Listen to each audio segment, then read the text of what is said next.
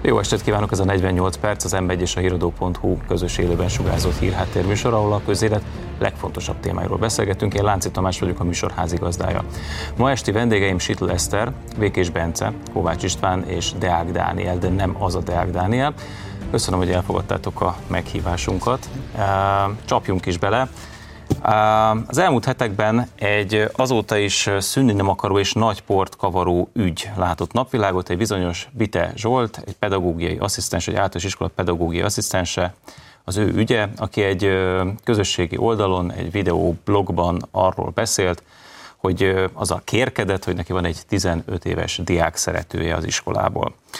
Én azt gondolom, hogy ez az ügy most már látszik, hogy mindenképpen precedenst fog teremteni. A kérdésem csak az, hogy mire milyen precedens lesz ebből? Én bízom benne, hogy olyan precedenst fog ez elindítani, hogy ez nem elfogadható, sem Magyarországon, sem bízunk benne, hogy az egész világon sem, hogy ezzel nem fel kell lépni, és én nagyon örülök annak, hogy itt törvényi szigorításokról beszélnek, mert ez a, rámutatott arra a problémára, hogy most egy 14 éves gyermekkel, egy felnőtt, ha éppen beleegyezik az a gyermek, akkor akár legálisan is szexuális kapcsolatot folytathat, kihasználhatja, szexuális céljaira használhatja, ami nagyon sokunk szerint Magyarországon ez nincsen rendben. Ugyanakkor a törvények elvileg másképp szólnak. István? Zajlik egy vita most már eh, hosszabb ideje Magyarországon, ezt eh, gyermekvédelemnek nevezzük. Arra világít rá ez az egész vita, hogy az elmúlt években, évtizedekben túl messzire ment az a szexuális szabadosság, aminek persze a gyökere a 60-as években elindult már. Nagyon érdekes megnézni, hogy a 60-as években már a felvilágosult francia értelmiségiek kirogattak arról, hogy a gyerekek szexualizálása az milyen egy csodálatos folyamat, hogy az a Daniel Cohn-Bendit, aki nem olyan régen még az Európai Parlament sztárja volt, és ugye szintén a 68-as mozgalomból indult, ugye Vörös Deni Dani rúsként ő a barikádokon állt, neki is vannak fiatalabb korából olyan videói, amikor arról beszél, hogy bent az óvodában hogyan ízik a szexuális energia közte és a, gyerekek között, tehát ez nem egy, nem egy új téma. Én azt hiszem, hogy a mostani eset nem egyedi eset, nagyon félő, hogy nem egyedi eset, és félek, hogy más esetek is napvilágra fognak kerülni. Ugye ami, ami a történetben mégis egyedi, az az, hogy ez az ember ez kérkedett a tettével. Sőt, nem csak kérkedett a tettével, hanem egyébként ugye megfenyegetett mindenkit, aki, aki azt mondta, hogy, hogy ez pedofília, bármit is mondjanak a törvények, ugye mindenfajta soros NGO mögé bújt, és azt mondta, hogy ha bárki azt merészeli mondani, hogy ez törvényellenes, hogyha azt merészeli mondani, hogy ő pedofil, hogyha ez a jó erkölcsbe ütközik, akkor majd őt a, most nem is akarom sorolni milyen szervezetek, eleget beszéltünk már erről minden fórumon, majd a bíróság elé citálják a, a, az őt kritizálót, és majd a gatyája is közben ugye a TASZT és az Amnesty-t említette, ezt a két szervezetet, amelyet soros szervezetként is szoktak apostrofálni. Az miért lehet, hogy ő ezeket fenyegetésként használta? Ezeket a szervezeteket? Hát talán látja a gyakorlatot. Tehát látja azt, hogy a, mondjuk például a TASZ rendszeresen lép fel a kommunikációjában ö, olyan ügyekben, ahol, ahol, ahol ő védelmet remélhetett. Tehát ahol, ö, ö, hogy mondjam, a... Ö, De kell félni a TASZ-tól, vagy az Amnesty-től? Tehát elképzelhető mondjuk azok a pedagógusok, akik egyébként tudtak erről az esetről, azért nem mertek szólni, mert úgy érezték, hogy van félnivalójuk?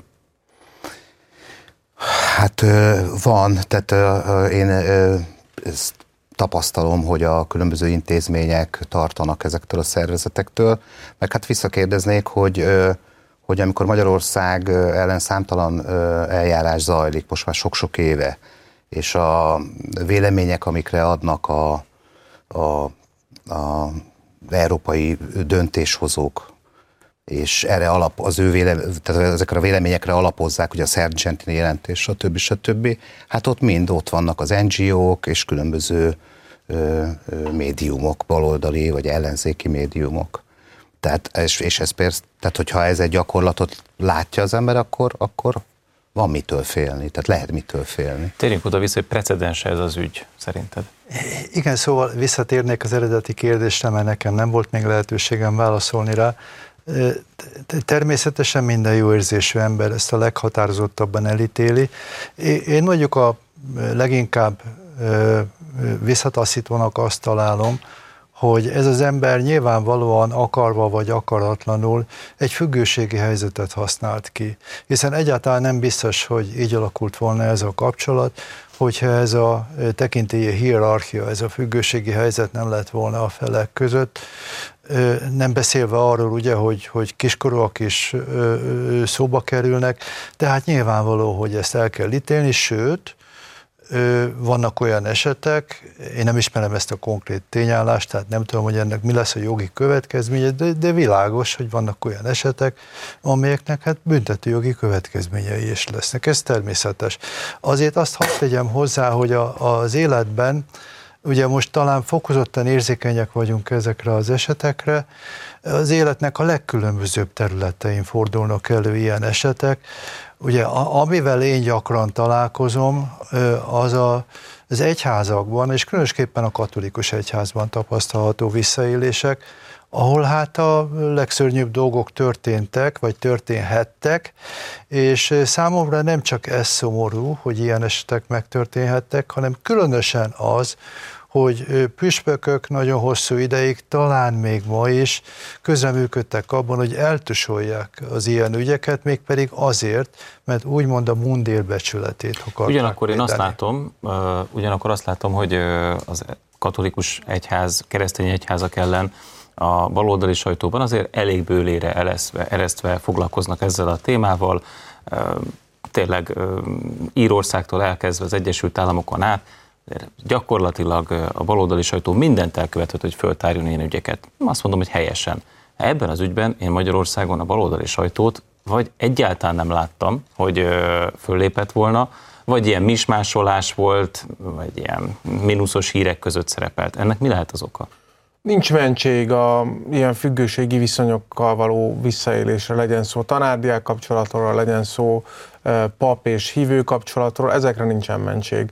De azt azért szögezzük le, hogy amíg a baloldali sajtó világszerte, nem csak Magyarországon jelenség ez, mindent megtesz azért, hogy feltárja a egyházakban, és különösen a katolikus egyházban meglévő eseteket, ami persze nagyon helyes, és jó, még egyszer mondom, nincs különbség, nincs mentség, addig Hát itt elég megnézni a közelmúlt eseményeit is. Magyarországon beindult valami fajta mentegetés. Ez nem is pedofília, hanem kitaláltak rá egy új szót, efebofília. Érdekes módon ezt nem láttam egyetlen egy olyan esetben se leírva ezt a kifejezést, amikor korábban az egyházon belül merült fel ilyen eset a baloldali sajtó részéről, akkor nagyon jó volt pedofilnak nevezni bárkit. Most hirtelen ez az ember valami fajta efebofil lett, és ugye azzal fenyegetőzött, hogyha őt valaki pedofilnak meri nevezni, lépni, akkor majd őt ezek a soros szervezetek megvédik. Hát, hogyha a baloldali sajtó ettől fél, akkor én most nagyon szívesen leszögezem, hogy engem nem tud megfélemlíteni, ez az ember, ez egy mocskos pedofil, akinek nincsen helye a iskolában, nincsen helye a gyerekek környékén, és egyébként fenyegetett bármilyen szervezetnek a bűvkörével vagy erejével, egész egyszerűen az ilyen emberek ellen fel kell lépni, el kell őket távolítani, és nem csak a törvény erejével egyébként, hanem a nyilvánosság erejével is is, meg kell őket kimondottan bélyegezni, ez az ember soha többet nem ehessen gyerekek közelébe. Egyetértünk, bocsánat István, hadd kérdezzem meg, hogy a mi az az FMO, FMOfil, vagy micsoda? Ugye valami olyasmit találtak ki a madárnyelv, nem hiszem, hogy egyébként lenne különbség, de ugye azt mondja ez az ember, hogy hát valójában a jogi kategóriák azok úgy szólnak, hogy mivel már betöltött a 18-at, ezért 14 évet betöltött személlyel konszenzus alapján ugye lehet közöttük szexuális kapcsolat. Ez a gyerek, akiről szó van, ez meg éppen betöltötte már a 14-et, ezért őt nem lehet pedofilnak nevezni, mondja ő, hiszen csak a 14 éves,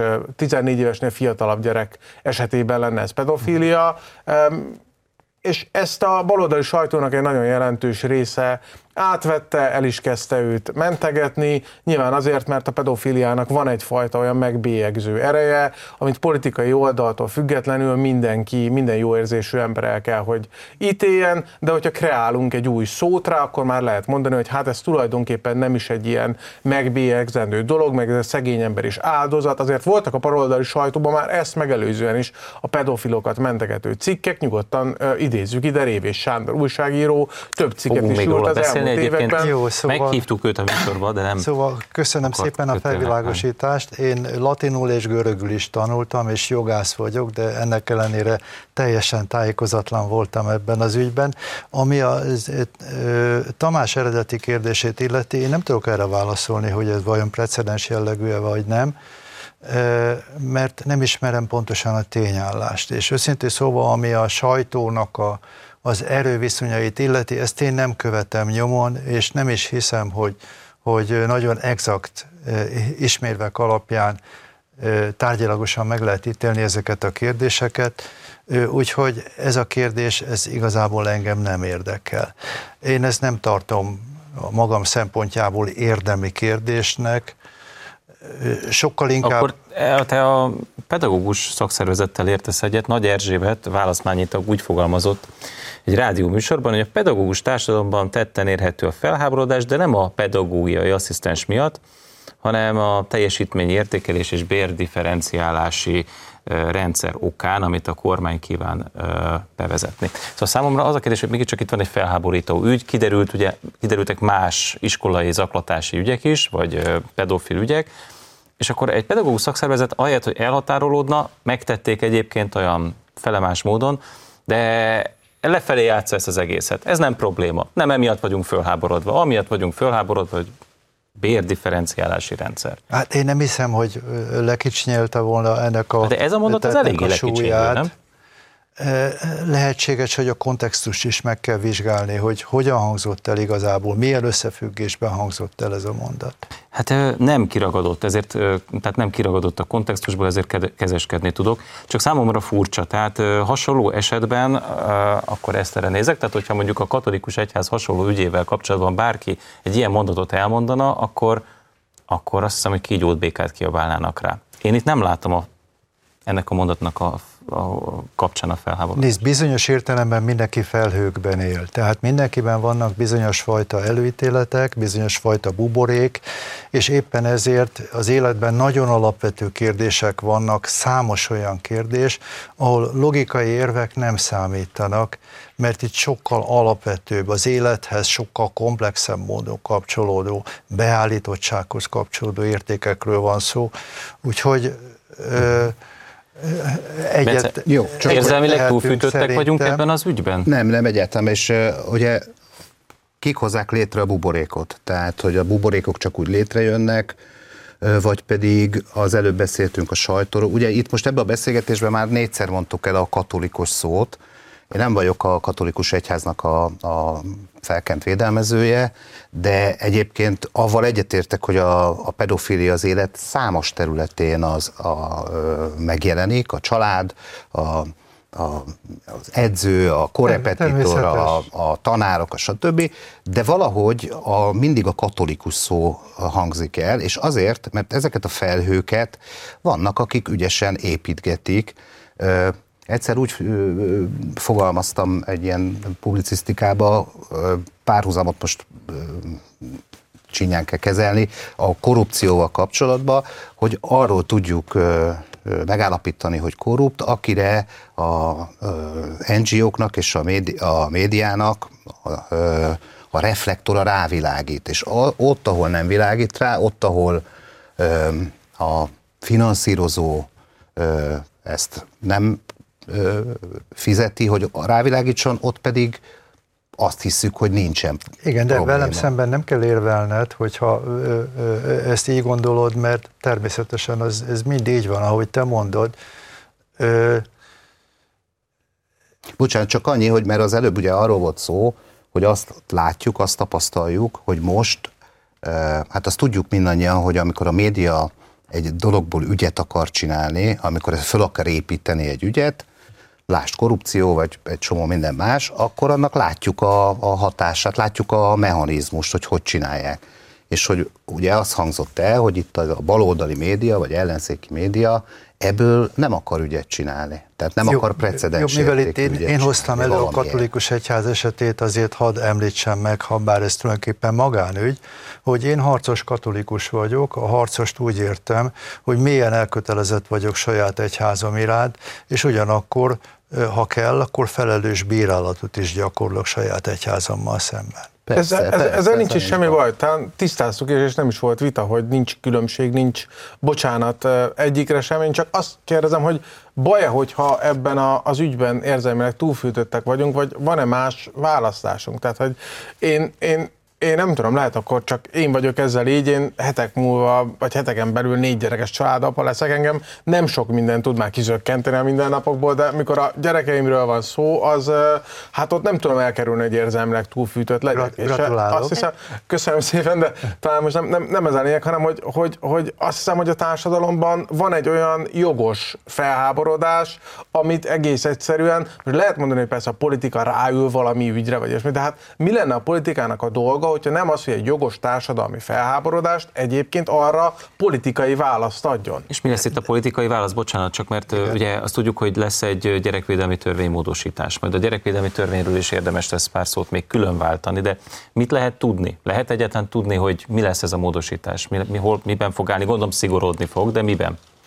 Nem, nem, nem tudjuk jelen pillanatban, van szerintem több lehetséges irány, amiben el lehet indulni, de mivel nem vagyok a Magyarország ülés tagja, nem vagyok a törvényhozásba belefolyó személy, ezért most nem tudok ötleteket mondani. Hogyha lesz javaslat, akkor, akkor persze lehet ötletelni, nyilván el lehet, indítani, el lehet indulni büntetőjogi szigorítás irányába, és tehát a vonatkozó tényállásokon még lehet egy kicsit alakítani, lehet szakjogági irányba elindulni, tehát hogy a neveléssel kapcsolatos jogszabályokon változtatni, és én azt hiszem, hogy nagyon fontos a, a, a nyilvánosság ereje, és bátorítsuk azokat, akik az iskolában, oktatási intézményben hasonlót tapasztalnak, nevelési intézményben hasonlót tapasztalnak, hogy ne legyen már az, hogy magukon érezzék azt a terhet, hogy hát ezt az ügyet inkább nem viszik a, az iskolai tanács elé, vagy a vonatkozó fórum elé, mert ott úgyis lekeverik, meg most úgyis a szabadosságnak van kultúrája. Igenis, a nyilvánosság erejével bátorítani kell ezeket az embereket, hogy aki hasonlót tapasztal, az az ügyet azt ne rejtse véka alá, mert, mert neki van igaza. Akkor úgy kérdezem, Eszter, mit lehet szerinted tenni ebben a helyzetben? Egyetértek Istvánnal, hogy az nyilvánosság ereje nagyon fontos. Mi a Citizen Go-nál számos kampányt futtatunk az elmúlt hónapokban pont gyermekvédelmi témákban, amit most, amikor be, bejelentették, hogy szigorodni fog a törvény, újra a csomagokban eljuttatunk a kormányzat különböző tárcáihoz.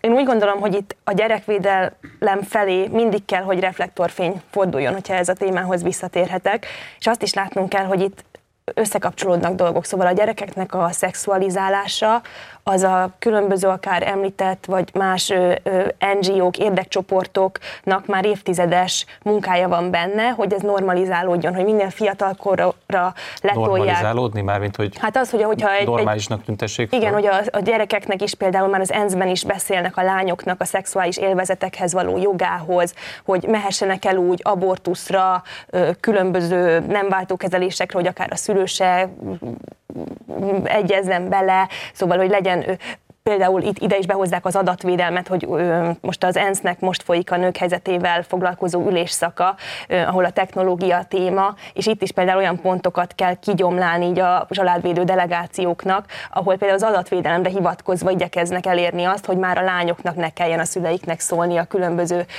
szexuális kalandjaikról, abortuszról, különböző reproduktív technikákról. Ugyanakkor nem csak az ENSZ-ben, de az Európai Unióban, illetve annak szerveiben is zajlik zajlik egy eljárás Magyarországgal szemben.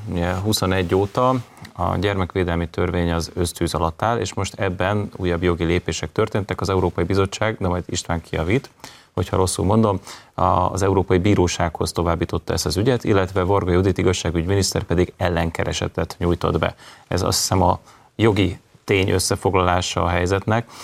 Mi történik most valójában? Hol tart a gyermekvédelmi törvény elleni brüsszeli támadás? Ugye ennek több szintje van. Te most a jogi procedúrának a egyébként jogilag jól megfogható részét hoztad ide, amikor a bíróság előtt jogi érveket kell ütköztetni egymással. De hát van egy hergelés része is ennek, ami sokkal inkább politikai csata, és az a baj, hogy ez is összekapcsolódik, ez is összekapcsolódik jogiasított, vagy joginak maskarázott eljárásokkal, tehát van ez a bizonyos jogállamisági eljárás, vagy kondicionalitás eljárás, aminek keretén belül ugye pénzeket tartanak vissza, uniós forrásokat tartanak vissza Magyarországtól. Ugye ez is rátéved a gyerekvédelem ügyére, hogyha az igazságügyi fejezetet hamarosan le tudja zárni Magyarország, akkor ki fog derülni igazából, hogy ezen a területen a e, Brüsszelnek, amivel baja van, az a gyerekvédelmi, a magyar gyermekvédelmi törvény, meg a migrációs szabályok.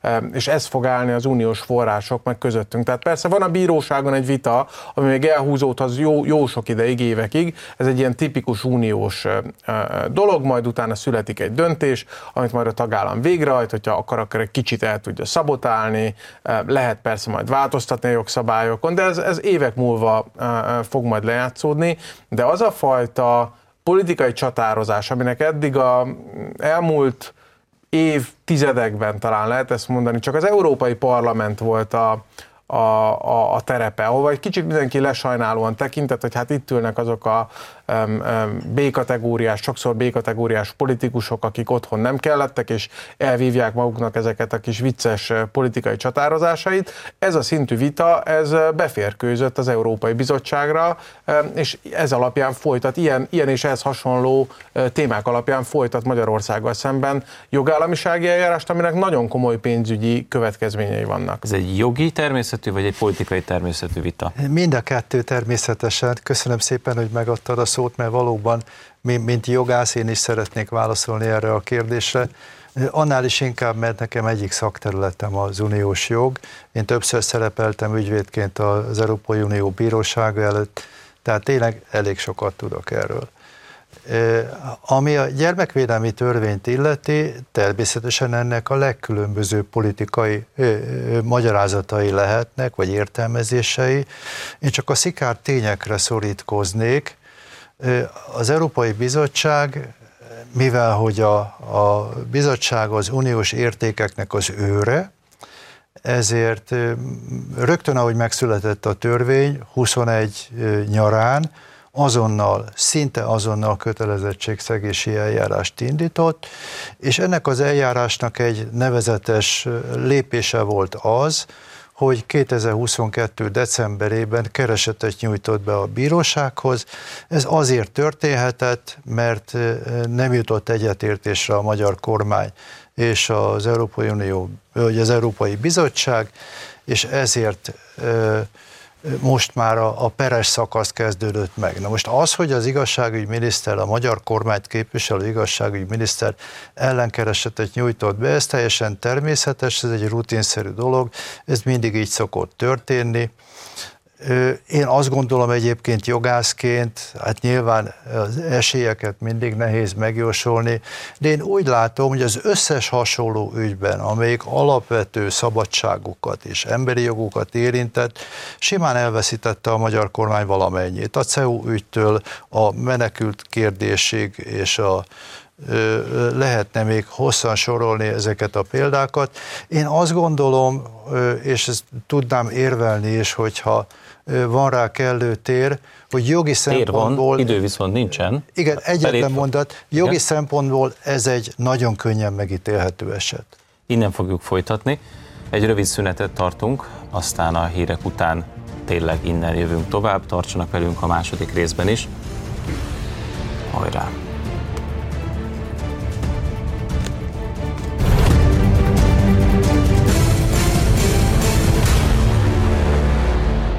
Folytatjuk a közélet legfontosabb témáival itt a 48 percben, Sitl Eszterrel, Békés Bencével, Kovács Istvánnal és Deák Dániellel.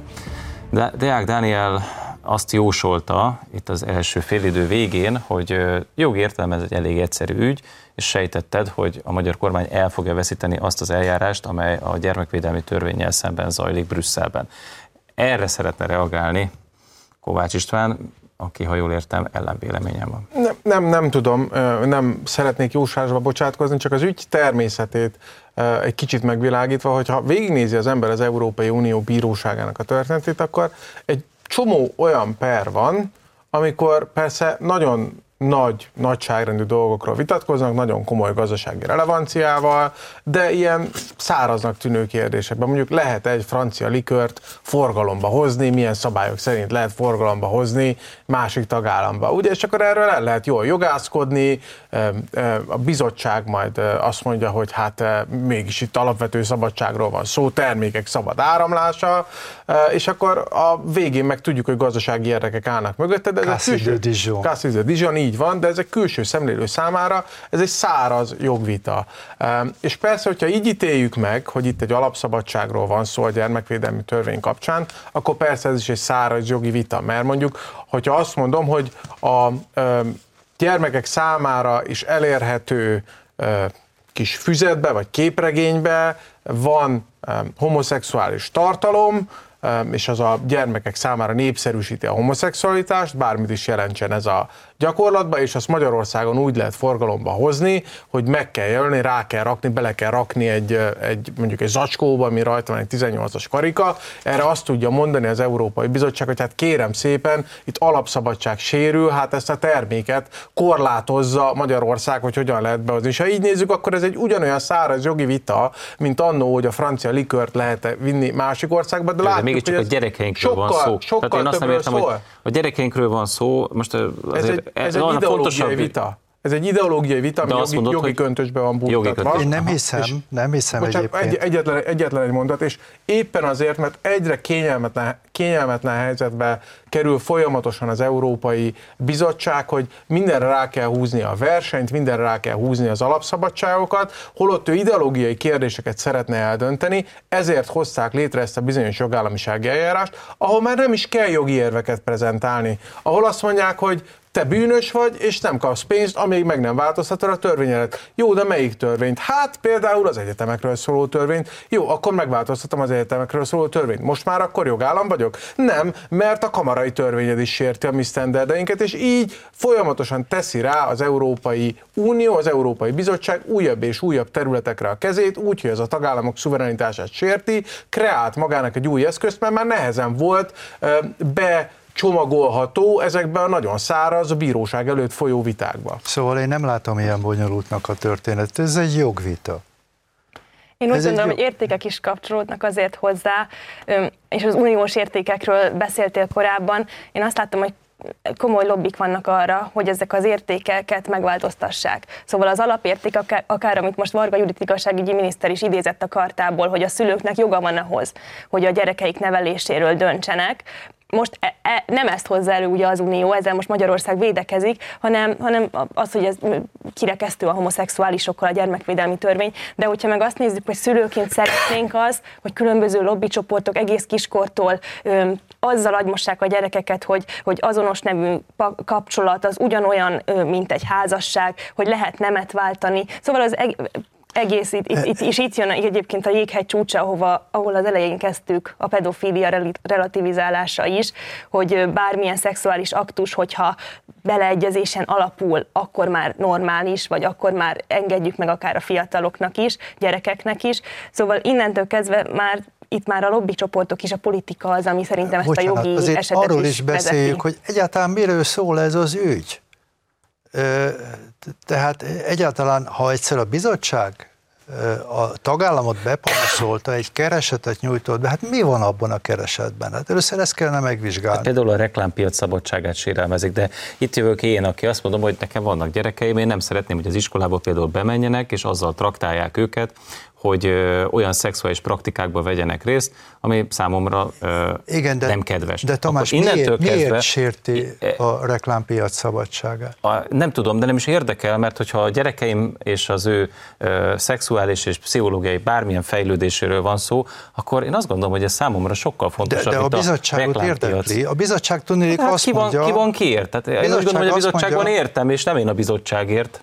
A meg, nem, meg, meg, meg a reklámtörvény van, értem, és nem feltétlenül én a, a reklámtörvény A bizottság az uniós értékeket védi. A de bizottság... milyen érték az, már elnézést ne haragudj, Dániel, de milyen érték az, ami a, reklám, a reklámpiac szabadságát a gyerekeknek az egészséges nevelése Nem, mert itt nem egészen erről van szó. Hát de szóval pontosan a bizottság azt mondja, hogy ez egy rosszul sikerült jogalkotás, ez egy rossz jogszabály. Mégpedig azért rossz ez a jogszabály, mert nem eléggé célzott.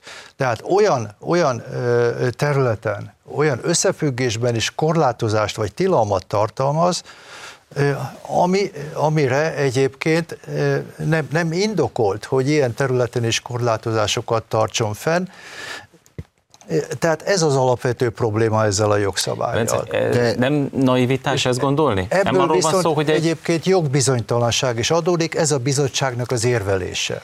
Az érvelése lehet, de vajon ez van-e a háttérben? Hát ugye én is, nekem is ez kapta el a fülemet, hogy európai értékek őre, és, és én nem látom itt az európai értékeknek a, a csorbulását. Bocsánat, ugye a probléma az, hogy egészen konkrét legyek, és engem nem, nem érdekel az ideológia, meg a politikai összefüggések, engem a jogvita érdekel. A probléma az, hogy nem eléggé precíz a magyar jogalkotó, nem eléggé célzott, vagyis Természetesen a pedofiliával szembeni föllépés akár büntetőjogi eszközökkel nyilvánvalóan ez szükséges, ez nagyon jó, hogy ez így van. De ugyanakkor bekerül a homoszexualitás is a képbe, és olyan kalapokat hoz létre a jogszabály, amelyben együtt van jelen egy ugyanazon kalapban a homoszexualitás is, és a pedofilia is. Na ez az, amit a bizottság nem fogad el, mert a bizottság azt mondja, hogy érdeksérelem éri mondjuk a homoszexuálisokat, és a magyar kormány ezzel szemben azzal védekezik, hogy hogy de hiszen a tagállamnak szuverén joga megállapítani a saját törvényeit, és erre föl viszont a bizottság azt mondja, igen, de azért legyél pontos, legyél precíz, és valóban arra lőjél, akire lőni kell nem pedig más valakire. Nekem ezzel, nekem ezzel kettő bajom van. Egy, hogy ha ez a probléma, és persze fogadjuk el, akkor ennek mi köze van a négy alapszabadsághoz? Hát Tehát, az, hogy az, a, az a probléma, hogy a, a homoszexuálisok meg a pedofilok egy kategóriába vannak, ez, ez nem a négy alapszabadsághoz kapcsolódó Sérti probléma. az áruk szabad mozgását, és sérti a szolgáltatási szabadságot, tudom, és ebből indul ki a bizottság. Nem, ebből indul ki, de, de amit, amit most a előbb mondtál, az, az nem ez. Hát egyszerűen azért, mert olyan korlátozásokat és tilalmakat vezetett be a magyar jogszabály olyan területeken, ahol nem indokolt.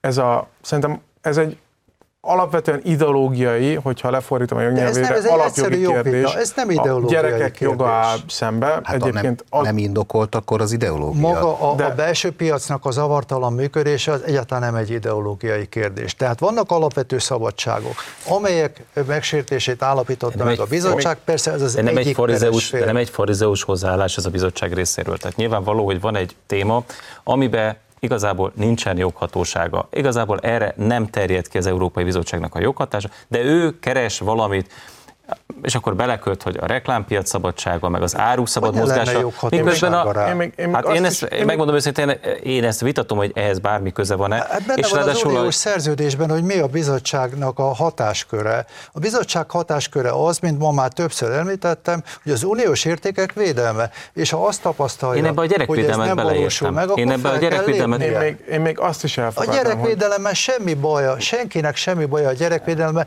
Persze, minden józan ember elfogadja azt, hogy igen, a gyermekek védelme az egy rendkívül fontos érték. Ezt senki nem akarja kritizálni. Nem ezt kritizálja az Európai Bizottság, hanem az, hogy ide kever más dolgokat, idegen dolgokat. Én még ezt is például a homoszexuális. Mert, mert mi szeretnénk a gyerekeket a homoszexuális lobbitól is védeni. A Magyarországon 3,5 millió ember a népszavazáson április harmadikán azt kimondta, és azért ez egy tekintélyes tömeg, hogy ők nem szeretnék, hogy ez a gyerekekhez eljusson a médián hát, keresztül, az iskolában. Igen, de alapvető szabadságok... A, Unióba pedig ezt promotálják, hogy ez jusson el átfogó szexuális alapvető szabadságok keresztül. nem attól függenek, hogy hány ember szavazza meg. De az kinek az alapvető szabadsága, hogy egy NGO megpályázva több millió vagy tízmillió forintot óvodákba, iskolákba bejár, és a homoszexualitásról és a különböző... Nem erről van szó, hanem ugye a homoszexuális tart. kisebbség, mert ugye ez egy kisebbség, megvan a joguk ahhoz, hogy békében, biztonságban Így van. De a gyerekeimhez és már Magyarországon ne keltsenek velük szemben hangulatot. Ez Így a van. törvény fenyegetést tartalmaz, mégpedig azért tartalmaz fenyegetést,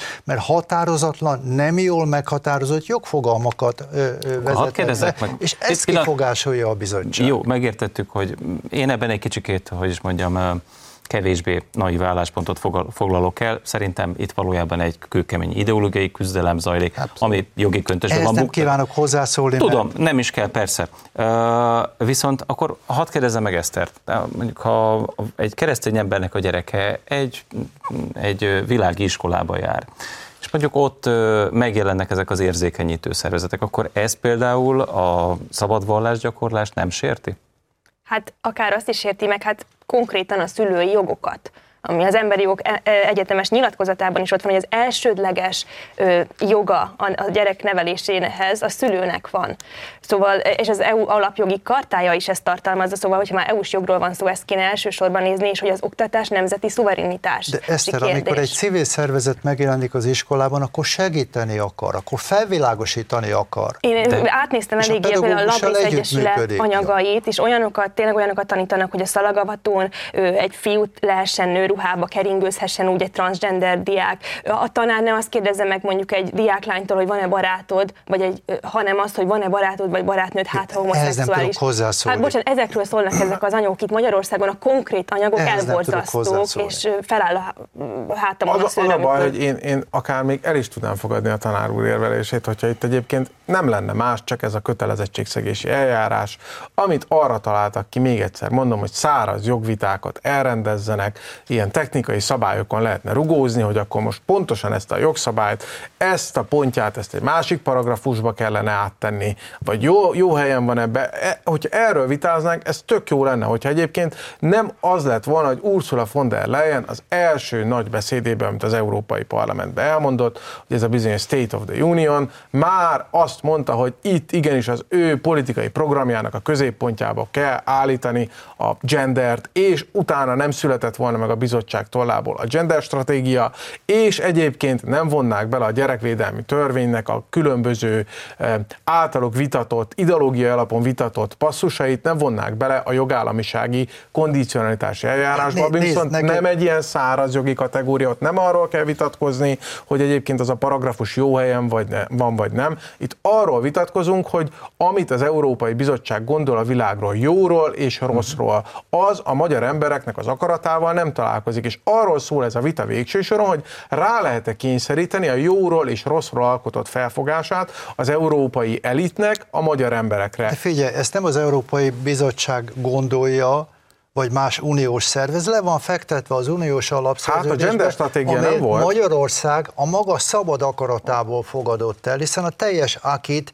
tehát a, a közösségi vívmányokat úgy, ahogy van, Nem volt gender elfogadta. stratégia az Akiba, amikor mi ö, beléptünk ebbe. Nem volt addig, egészen addig, amíg De hát meg ha nem egyszer hirdette. tagjai vagyunk, akkor ugye érvényesül a lojalitási elv, tehát egy tagállamnak nem csak, hogy követnie kell ezeket a szabályokat, hanem mindent meg kell tennie De annak meddig, mert milyen érdekében, határig kell követni hogy- ezeket?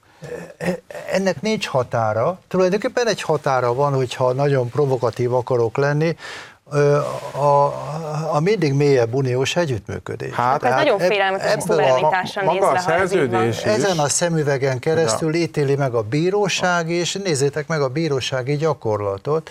Ugye a, a bírósági gyakorlat végső soron mindig ezt a perspektívát veszi föl, hogy vajon az uniós együttműködés elmélyülését hogyan, hogyan értelmezhetjük a konkrét az ügyben. uniós jog egyértelműen deklarálja, hogy az oktatás az egyébként nemzeti hatáskör, amivel az Európai Uniónak nincsen beleszólása. Ez nem ilyen egyszerű, akkor miért volt például a Navracsics Tibor oktatási biztos? Hát Hát azért, mert az uniónak is vannak El, elmondom, mert az. Uniónak van mondjuk Erasmus programja, amit egyébként szintén most a jogállamiság eljárás keretében tehát nem akkor- kapjuk meg. Bocsánat, ami, ami azon az alapon, azon az alapon csak, hogy mennyire, mennyire ki van tekerve ez az uniós jog, és mennyire nem állja meg a helyét, hogy ezzel takarózunk. Tehát az Erasmus pénzekhez eh, jelen pillanatban azért nem fognak hozzáférni a magyar diákok, mert ez egyébként sérti a e, európai pénzügyi érdemek, Igen, érdekek de védelmét. Tehát az euró, legyünk- tehát legyünk bocsánat, a magyar diákok ellopnák azokat az uniós pénzeket egyébként, mert egyébként nem lehetne, Legyünk nem lehetne ezeket a pénzeket Egy visszatartani. engedj meg. A, az oktatás persze tagállami hatáskör, de itt nincs befejezve a dolog. Ha egy olyan ügyről van szó, amely tagállami hatáskör, akkor a tagállamnak úgy kell gyakorolnia ezt a hatáskörét, hogy az uniós joggal összhangban legyen. Tehát az uniós jog mindig szerepet játszik, és mindig belép az ügybe. Nem lehet ezeket külön választani egymástól, és még egyszer mondom, Magyarország szabad akaratából és dalolva Igen, de ez alapjogi az kérdés. uniós Alapjogi kérdés, és alapjogi eh, ügyekben a, hogy mondjam, a tagállamok, vagy a le, le csupaszíthatom, a tagállamok alkotmánybírósága és az Európai Unió és az Európai Unió bírósága között egy évtizedek óta elhúzódó vita van, amiben nem a Magyar Alkotmánybíróságnak kell a főszerepet játszani, nem a magyar jogalkotónak, hát a Német Alkotmánybíróságtól elkezdve talán a, Ez az egy volt az másik első kérdés. Én ezt a 60-as vitát most azzal zárnám le. deklarálták, hogy elsőbsége van a tagállamoknak alapjogi kérdésekben, ez alapjogi ezt a kérdés. vitát én azzal zárnám le elnézést, mert van itt még azért pár kérdés, amiről azt hiszem, hogy érdemes szót ejteni, hogy ha jól értem, akkor itt egy lopakodó jogalkotás zajlik, az Európai Bizottság, az Európai Parlamenttel karöltve folyamatosan terjeszti ki a jogkörét olyan területekre is, amire eredetileg De ez nem, nem volt lopakodó, jogköre. hát ez le van fektetve az Hát uniós az, amikor, a, az, amikor végső soron a gyerekeinknek az életéről egy alapvető kérdést reklámjogi, kereskedelmi kérdésbe bújtatnak, akkor azt gondolom, hogy ez mégiscsak egy lopakodó. De valószínűleg ebben nem fogunk Tehát ott van az egyetérteni. uniós szerződés alapértékei között an ever closer union. És ez szerint kell megítélni értem. minden vitás kérdést. Ezt értem, tehát az, aki az Európai Unió feltétlen híve, az erről nyilván más gondol, mint aki De esetleg ez nem az a kritikusan szemléli. kérdés, hogy híve vagy-e vagy nem. Ott van a De jogszabályban. az is ott van, hogy az is alkotmányos identitást és a nemzeti hagyományokat De tiszteletben lépjünk tovább, az Európai és egy picit lépjünk vissza a kiinduló ponthoz, magához ehhez a pedofiliához. Mert számomra furcsa, hogy ezzel kapcsolatban egy ilyen felemás diskurzus van, ezt már részint érintettük, sőt István, te be is hoztad Révész Sándor ö, újságírónak, baloldali újságírónak a, az egyik cikkét, ami ugye 2014-ben jelent meg, akkor még a Népszabadságban. Az újságíró konkrétan arról ír, hogy Hát a pedofil embertársainkat is meg kell érteni, nekik nem könnyű az életük. Ez konkrétan egy japán jogeset alapján írja le, a Japánban azt hiszem nagyon későn valamikor. Talán a- törvény, igen, én is most Törvény, igen. így van, és, és betiltották a, a gyermekpornográf tartalmakat Japánban, és akkor azt mondta, hogy nagyon, azt írja, nagyon helytelen lenne, ha olyan tilalmakkal nehezítenék tovább a helyzetüket, mármint a pedofilok helyzetét, amelyek nem szükségesek senki megvédéséhez. Például a rajzolt gyermek nem valóságosan létező, ami vele történik egyetlen húsvér gyereknek se át, tehát ezt engedjük, ez, ez, ez De maradjon. Tamás, mert mit tesz a törvény? Differenciál. Mit tesz a magyar törvény? Nem differenciál kellőképpen. Ezért indult meg Ez az nem eljárás. egyfajta relavi- relativizálása a pedofiliának? Tehát, hogyha azt mondjuk, hogy Nem, az tulajdonképpen... élet összetett. Differenciáltan, pontosan Összetett. kell fogalmazni. Az Bocsánat, hogyha a, kutatások vannak rá, ki. hogy aki pornográfiát néz, és egyre erőszakosabb, vagy egyre durvább tartalmakat, például gyerektartalmakat, akár csak rajzfilm formában is nézi, egy idő után kattintani fog utána az igazi gyerekes tartalomra, és nagyobb az aránya azok között, akik ezt nézik, akik aztán igazi de, de gyerekkel mi is ennek a homoszexualitáshoz? Most itt a, a kérdésre, a beszélgetünk. pedofiliára visszatérve, hogy, hogy ez, ez nagyon, ez, amit Jó, a csak Révész úr itt a magyar mondott, ez az a nagyon probléma, káros, hogy összekeverik. Hiszen nem lehet Hallgass az, meg hogy engedjük meg, hogy gyerekeket rajzfilmként nézhessenek ö, szexuális tartalmakban, mert akkor onnantól egy csúszamlós lejtő, és, és, és tisztára teljesen százszerzalékban relativizálása ez a Aztán pedofiliának. 19-ben ö, ugyanő Révés Sándor már a Magyar Narancsban szintén foglalkozott a pedofiliával, és azt mondja, a pedofilia nem büntetendő cselekmény, nem is szabad annak lennie. Sehol se büntetik, mert nem is lehet, mivel nem cselekmény, hanem vágy. Gyerekekre irányuló szexuális vágy. Um, miért jelenhetnek meg ilyen cikkek? Hát el kellene olvasni a cikket, én ezt nem olvastam, tehát Bence, nem te tudok olvastad? hozzászólni. Olvastam, annak, amikor ö, volt belőle balhé, akkor, Én a 14-es cikket Mhm. olvastam. akkor ö, olvastam. Ö, hogy miért jelenhetnek meg ilyen cikkek? Hogy inkább azt kérdezném, hogy mi a hatása ennek a társadalomra? Ugye a hogy mondjam, tehát itt, itt nagyon sok szó volt a jogról, én nem vagyok jogász, itt nagyon sok szó esett a jogról, és nekem az a bajom ezzel, hogy ami megle, megfogalmazódott a joggal kapcsolatban, akár a melegeknél, de ezt a pedofiloknál is lehet, hogy nagyon-nagyon hiányolom a, a tudomány ebből a terület, e, e, erről a területről, a tudományos megállapításokat, mert akkor lehet utána jogi lépéseket Mármint tenni. És arra tudományos megalapozást. Hát, pszichológia, Igen. stb. stb. Értem. És hogy, és hogy ez azért lenne fontos, hogy ez megtörténjen ez a munka, és az, hogy miért nem történik meg, arra is, arra is van válasz. Azért lenne fontos, mert ezeknél a, a akár a cikkeknél, vagy akár egy csomó esetben a konkrét cselekménynél is, az, hogy ezt egy társadalom hogyan ítéli meg ezt a, ezeket a cselekedeteket, az annak döntő ereje van a, a, a kérdésben. Tehát, és szerintem, szerintem ebben, ebben, ebben még nem történt meg egy ilyen nagyon erős, hogy mondjam, tehát a, a kezdeti kérdés, hogy, hogy ez az ügy, ez, ez precedens értékű uh-huh. ügy lesz-e. Ha az lesz, akkor remélem, hogy ez nem egyszerűen csak egyfajta jogalkotást fog beindítani, hanem végre be fog indítani egy olyan tudományos ö, tevékenységet, aminél végre tisztán látunk, hogy... Ebben az inkriminált cikkben, ebben a Révés Sándor cikkben van egy mondat, ami szerintem eléggé felkavaró. Azt mondja, hogy, hogy tulajdonképpen együtt kell éreznünk a pedofilokkal, ez egyfajta empátia próba, empátia tréning.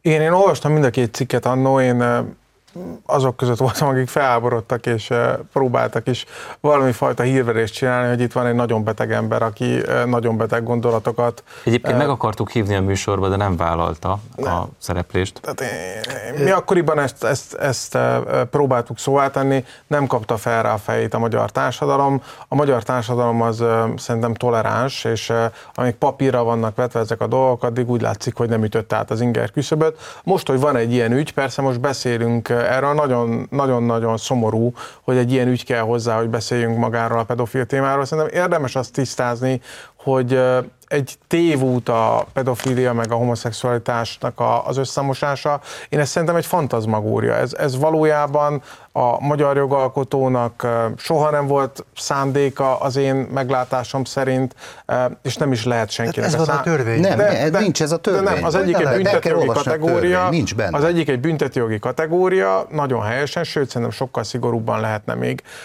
büntetni. Bízom benne, hogy a közeljövőben fogjuk is látni a ez irányú jogszabálymódosításokat, a másik meg egy, hogy mondjam, egy erkölcsi kategória, amiről jól el lehet persze vitatkozni jó meg a rossz dolgában, de nem a bünteti jognak a tárgya. De amiről itt szó van ezekben a cikkekben, és persze mi most Magyarországon egy szerencsétlen bolondról beszélünk, aki ilyeneket írogatott már az elmúlt években, de hát az Egyesült Államokban napi szinten jelennek meg, hát új betűszót alkottak rá, ugye ne, ne, ne lehessen azt mondani pedofil, mert annak egy ilyen negatív, pejoratív tartalma van, hála Istennek. Ugye nálunk ezt az efebofilt találta ki most rá ez a, ez a szerencsétlen tanárember. A amerikai, amerikaiak azt mondják, hogy MAP, tehát egy Minor Attracted Person, mert hogy ezzel próbálják meg tisztára mosni, és azt mondani, hogy ez ugyanolyan szerelmi alapú kapcsolat. Tehát ezek a gondolatok, ezek annyira, annyira visszataszítóak, hogy, hogy, hogy, hogy, hogy, hogy egész egyszerűen, hogy erről kell beszélni. Mi lenne, az, ha a törvénynél maradnánk? Jó? Sajnos, nem meg, tudom, mi most, először, most először, nem is először, mert sokat gyára sajnálom, hogy csak 48 perc a műsor elszállt. Úgyhogy ennyi fért bele ma, bár tudnánk folytatni, mert azt hiszem, hogy még rengeteg, ebben rengeteg csont van. Köszönjük a figyelmüket. Hát Egy hét múlva találkozunk az m és a híradó.hu-n. Addig is tartsák szárazon a puskaport.